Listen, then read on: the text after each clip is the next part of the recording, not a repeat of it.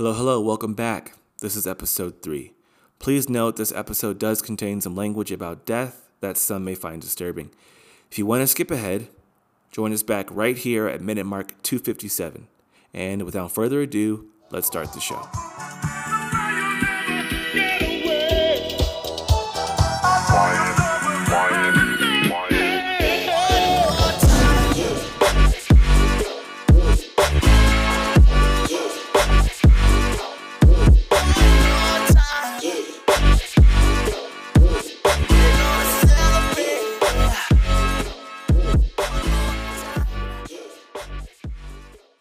Business is called Drink Mamey, and we are a one stop shop wellness. We started this year and got a store this year, and it's actually been the craziest ride. It's only been six months, and our business has been crazy. We're in Portland, Oregon, but we're on this street that's called Killingsworth. And if you're not from Portland, you wouldn't know like the history of Killingsworth in Northeast Portland. But a lot of the the black people in this area were pushed out because of the gentrification. I don't think I realized how I wouldn't say hist- uh, maybe historic or maybe like kind of like the take back the block thing for the African American community or our African American community in this in Portland. How important that was. Um, it's it's funny because the the shop that I'm in, it used to be One Stop Records, which was owned by a black man, like maybe ten years ago, and it was in that same building for years. Like my dad used to go there. But essentially, we're here for the Black community. Like, what was the inspiration behind Drink Mamey? You know, you mentioned some of the things you said before, but and also the health and wellness aspect. You know, how did you?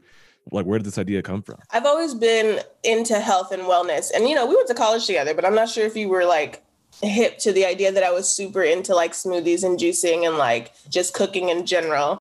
The story of Cydnie's father is a black healthcare story we hear far too often in America. I got more into it when my dad got sick and passed away he passed in 2018 um, due to a heart condition he didn't know that he had. He was diagnosed with a heart disease that could have been maybe not cured but maintained, so he would have had a longer life. You know, if you would have taken the like the 90 seconds it does take to take a blood test, mm. you would have known that he had a heart disease. So it's you know it, that was part of the inspiration, but it was also just like during COVID when we were all on lockdown, I was bored and my job was like on a standstill, trying to figure out how we were going to maneuver and I just started making videos about how to juice and how to boost your immune system and how um, to kind of like boost your immune system enough where like disease can't set in. Then people started asking me to juice for them. And that was something that was like, cool. It's like some extra money on the side. That's fine. Like I'm always willing to help.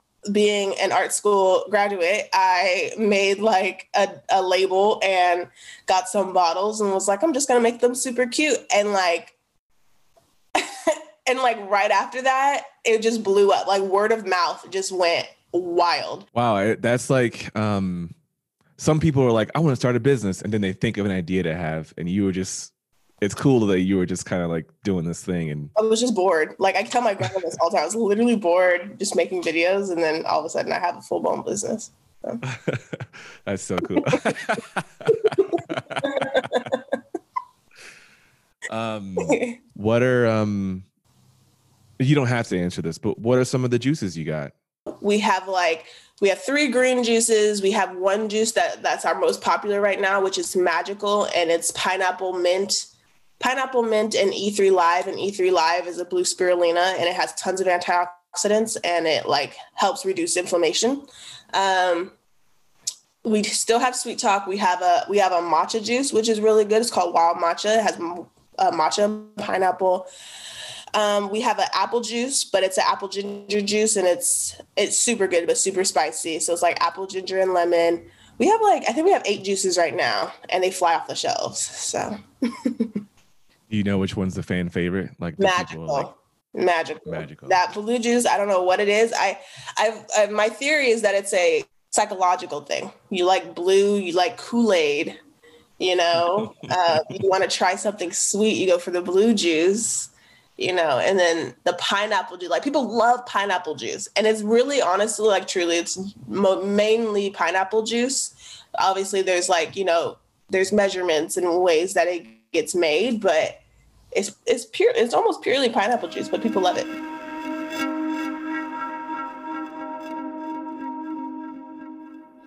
Can you um sort of like take me back again? Like I just want to talk about uh, momentum.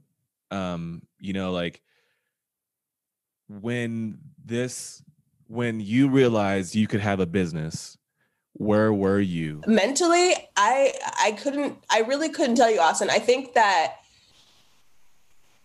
I think when I started juicing, I was in my mindset was in a was in a very like um state of panic because of the times that we were in. Um, it, I was still in a state of grief because grief is everlasting. You just learn how to deal with it. I was in a state of fear because I didn't know what was next or what was going to happen. But I've, I think I've learned, at least personally, the best way I deal with fear is just not letting fear win. I think that is and it's harder to say than do. but when I sit and think about all of my fears, I psych myself out. But if I know my fears, but I act on them anyway, I'm like, oh, it wasn't that bad. You know what I mean? Don't don't get me wrong. There have been some times where I'm like, I don't think I can do this, man. Like this is not this ain't it. This is a lot of money. I just like have learned to train my mind to think a certain way or deal with fear and doubt a certain way. So what happened? So so you were like, okay, this is like this is popping. This we're gonna do more. You know, like walk me through some of the facts if you can. If yeah. You so my good friend Erica Swanson, she owns a business called here in Portland called T Bar, and she does a whole bunch of different just like beverage uh, beverages at her tea bar and we met. Her her initial question to me was if you could do anything with drink mamey what would it be? And you know like to be 100 100 you get really i want to not scared but just cautious around certain like around white people as black people because you know pe- white people say they want to help and then they do they do stuff or they say stuff that isn't necessarily appropriate or you just have that anxiety that it's going to be a weird situation. And so you know i've all i go into situations like that kind of just like guarded but um, Erica was super, super nice, and she's still been super, super nice. And I was like, well, right now, short term, I think um, I would love to have a juice shop. And she was like, where, if you could do that, where would it be? I was like, oh, probably where I grew up in the Northeast, where, you know, the Black community kind of knows, like where, uh, or kind of has, has been and grew up in, and kind of like bring Blackness back to the neighborhood that was gentrified. She was like, okay. And I want to say it was like a week later, but I want I think it was a few days later. She emailed me and she was like, "Any chance you'd be interested in taking over my shop on Killingsworth? Because that's where she she used where she where I am right now. She used to have her tea bar shop. And at first I was like, no, I'm not ready for that. And but I thought about it for like a week, and then, then I brought in my business partner, and we were like, how can we do this? And we did some negotiation with her and. Um, because her father owns the building and he, we did some negotiation with him. It was like three months of negotiation. And there's plenty of times where we are like, we're not doing this. Like this is not no, we're not doing this. We don't have we have no money. What do you mean? And then there are other times where we're like, no, we can do this. Like we can do it. Like we just have to work with it. Like we really only have to sell this many juices to make rent every month. Like we were just like, you know, after just negotiation and her and her dad being very like just awesome people and being willing to help um, us kind of moving forward and try to maneuver through our um, resources and get as many grants as possible and just trying to figure it out it happened. Most, I, as a small anecdote, like, and I put this in the notes, but most of the people I've interviewed have been have been women. Oh, really? I, don't think it's because there's a lack of male. Uh, I, I do think it's because there's a lack of male business owners. Honestly, they they are out there, but but um, yeah. But so I so I just was like curious, you know, if you had any thoughts on that, you know, and I also saw that when you were raising money for um, you know, applying for for grants and things like that, you positioned yourself as a female owned brand and um you know that that seemed like it was a big big plus for you. Yeah. Do you, do you find that a lot of women support um, each other in the business field? I I have so I think there's two sides of that. I think that um, I think, and this is something that I have observed, and I really try to not to give into is that um, women are always in competition. I don't. I I try not to give into that narrative because what I have experienced is nothing but love from other women. But I think that also comes from me also showing love to other women. I think that there is like, you know, I think women in general and like black women specifically always have our guard up. It's because this world is super cruel to women and specifically black women. I think I don't think everybody works for each other. Like I don't think, you know, not everybody I like I'm not for everybody and you neither are you. and so I think like I think that uh I think that women, you know, I think we we figure that out, like who's for us and who's not for us. And sometimes we can give in to the cattiness, but men do it too. Sometimes, you know, I see like men can be more moody than women sometimes. So. Definitely. But I love being a woman owned business and I love advertising that because I think it's important. Definitely.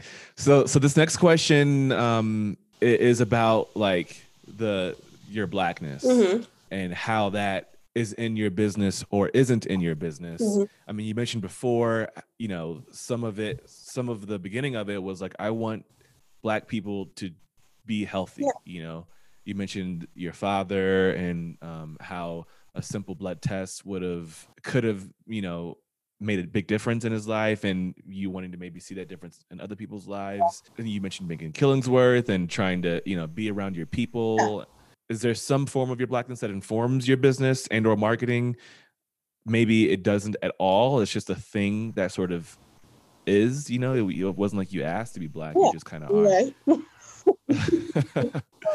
um and is there any correlation between that and the juices y- you create yeah um when i think of juice i think of my dad was you know he grew up in the hood. He grew up in a really interesting time in Portland. And I think of his food insecurity that he had. He would buy food and store it and like just make sure that we had like food to just make sure that if something happened or we couldn't get to the store or if we got snowed in or whatever, that we had food to eat because he grew up not having food to eat. Um, he grew up eating unhealthy foods, and that's what a lot of people, have, black people, have experienced in in growing up is food insecurity and not enough education on how to nourish our bodies.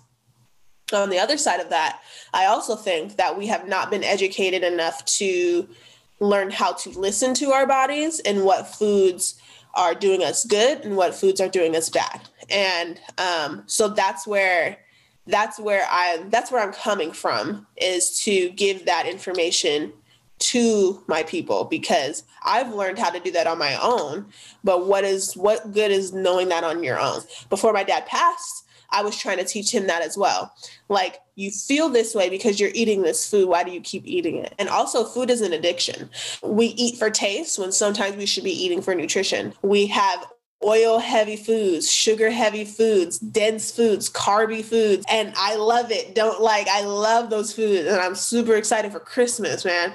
But but those foods, like they also hold a lot of weight and they also hold a lot of, you know, bad nutrition and bad fats. But I also know as a black woman and like being around black people my entire life and my family is black that we love something with some good taste. So when I make juice, obviously I want to make it healthy, but I also want to give some sort of taste to it. Not everybody loves green juice, you know, but if I can give you a green juice that is slightly sweet so you can get your daily greens and still feel like you ate you had something that tastes good, that's what I want to do having a place that's specific to your people because we don't have that often. And those things often get shut down or foreclosed or taken away or de- or uh, defunded.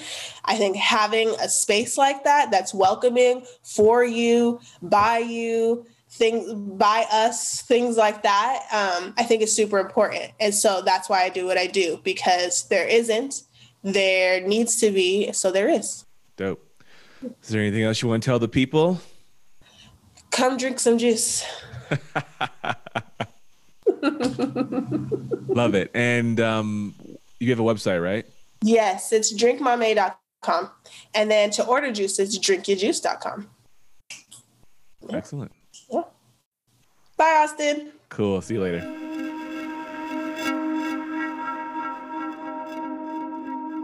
Okay, guess what? You just made it to the end. You listened to that beautiful story from Cydnie and about how our business started up and sort of some of our philosophies.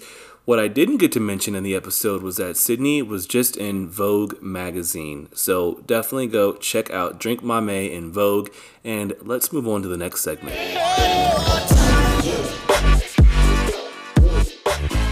I reached out to my old professor, Mr. Justice, to send us a quick little suggestion of what he's watching this month. Justice is always watching something interesting. I figured uh, he's always sharing this knowledge with me. I wanted to share that with you all so that you can get hip to the culture. So you're gonna wanna listen up and listen carefully. Here we go.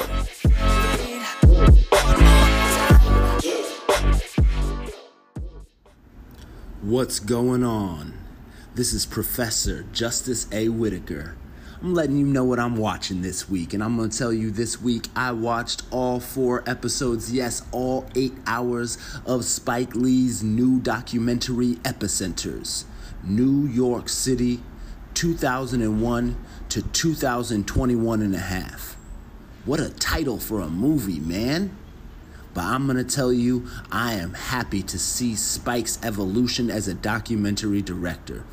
We all know that Spike brings the heat in his narrative fiction films. But to see what he did in this new documentary was really a true a true display of the power that he brings as a director. It felt like a Spike Lee film. And as a resident of Brooklyn, New York, my own connection to the material, my connection to 9 11, and my connection to the experience of what the pandemic, what COVID was like here in the early, early months, it all resonated with me. I think Spike did a wonderful job. I hope all the listeners of the podcast will go check out Epicenters. It's on HBO. Support the movement, support the films, support black filmmakers. Peace, peace, y'all. Okay, well, that is the end of the episode. Oh, you made it. Thank you so much for listening. If you enjoyed this episode, then drink your juice. And also let me know. I would love to hear some feedback from you guys. Let me know if you like this new segment. Let me know if you're enjoying Boss the Podcast. And let me know who you want to see on the show next. We out.